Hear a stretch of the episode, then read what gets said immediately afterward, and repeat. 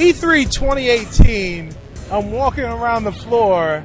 I see a bunch of college students, some from Brigham Young University, BYU. Shout out to Steve Young. And uh, they've got a game called Beatboxers. Uh, and I'm here with one of the developers of Beatboxers. Her name is Sarah. Sarah, how are you doing? I'm great. How are you today? I'm doing wonderful. So, uh, Beatboxers, tell me about it. What's going on here?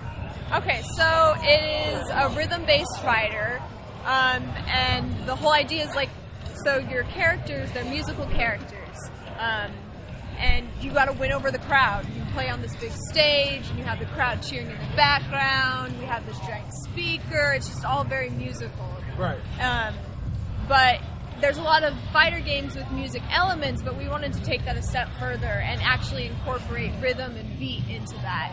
And so when you hit on beat, Right. your attacks are stronger, you're going to win over the crowd faster, and that's how you win. Um, and so by doing that, it also dissuades from um, button mashing. And so the players are forced to think a little bit more about the attacks they're going to use.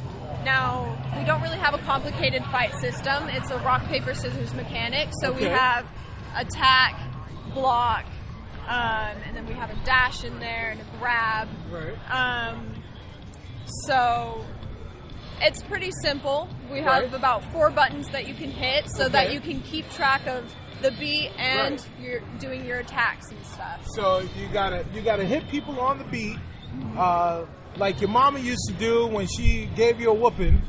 Uh, but it's it's really dope, and I really like the art style. Uh, it's very very sophisticated for what essentially is a student project. Uh, how did you guys? How were you able to accomplish such a wonderful looking uh, aesthetic?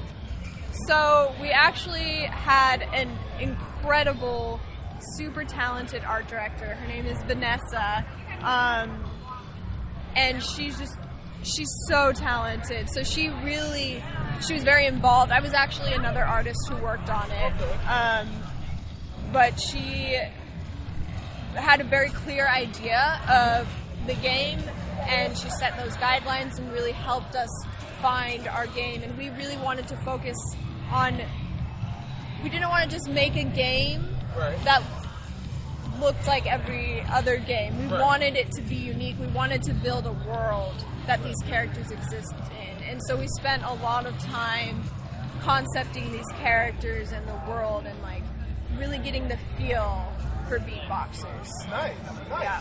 So uh, it looks like a, a finished product. Is this a product that you're going to make available for consumers?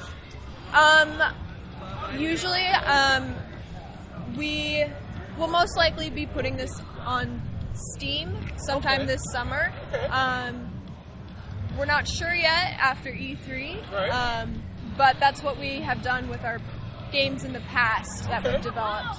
Um, That's awesome. Yeah. Right. Well, so uh, if people wanted to know more about beatboxers or wanted to know more about uh, creating games at BYU, where can they go and check that kind of stuff out? Um, so actually with Beatboxers, we don't really have a formal website or anything for it. Okay. Unfortunately. Um, I guess to know more about it would just be keep an eye out for it on Steam. Okay. Um, and to know about making games at BYU, if you want to come to BYU, we're a university, we have um, a lot of different majors, and so the video game project is just ever, anybody who wants to come together and can contribute can work on the game. All right. Well, uh, I mean, clearly, if you want to go into game design, if uh, Beatboxers is any indication, BYU is definitely one of the places that you want to do that uh, because this game looks phenomenal from a bunch of students. Uh, you guys aren't supposed to be this good this early. So, well, thank uh, you. yeah, this is this is great. Uh, I'm really excited to uh, see what the finished product could probably wind up turning out to be. Uh, I hope you guys have a wonderful rest of E3, Yeah. uh, and uh, I look for big things from all of you. You guys have set the bar pretty high for yourselves. you have to hurdle over that bar. So, uh, thanks so much, Sarah, Yeah. for all your time.